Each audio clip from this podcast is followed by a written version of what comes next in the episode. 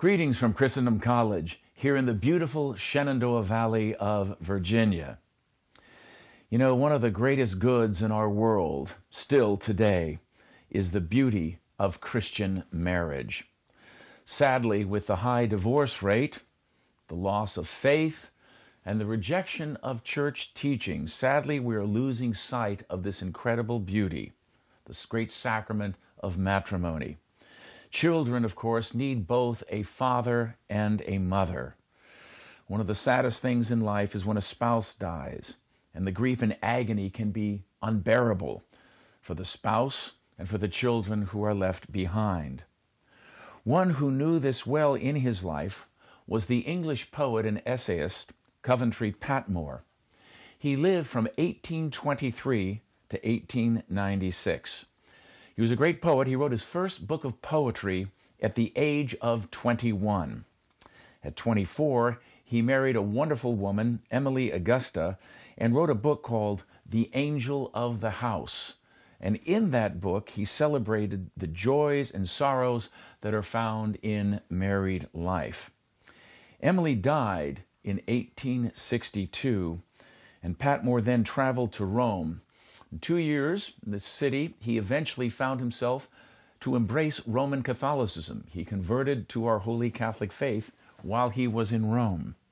He went on and married a second time in 1865, and painfully, he again lost his wife in 1880. He went on to marry a third and final time in 1881. His writings contain great spiritual insights, as does his poetry.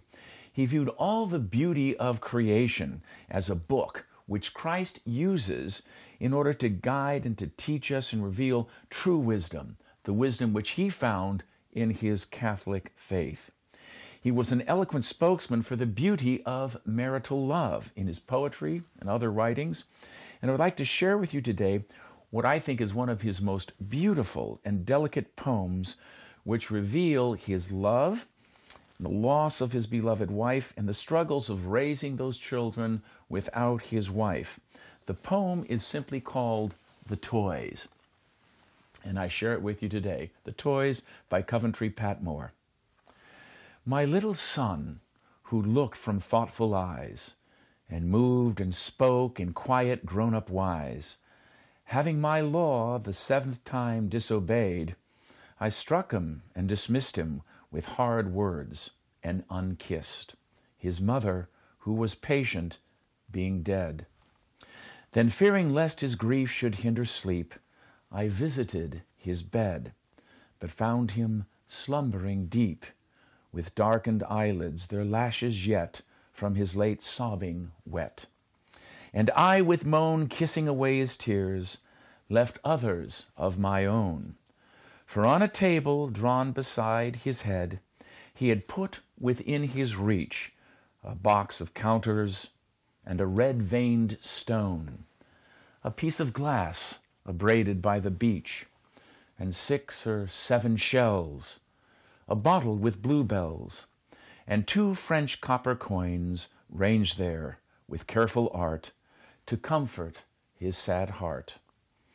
So when that night I prayed to God, I wept and said, Ah, when at last we lie with tranced breath, not vexing thee in death, and thou rememberest of what toys we made our joys, how weakly understood thy great commanded good, then fatherly not less, than I whom thou hast moulded from the clay, thou leave thy wrath and say, I will be sorry for their childishness.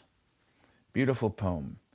May God help us all to rediscover the beauty of marriage, the beauty of spousal love, and the incredibly precious beauty, the divine gift of children. Thank you for being with us today, and may God bless you.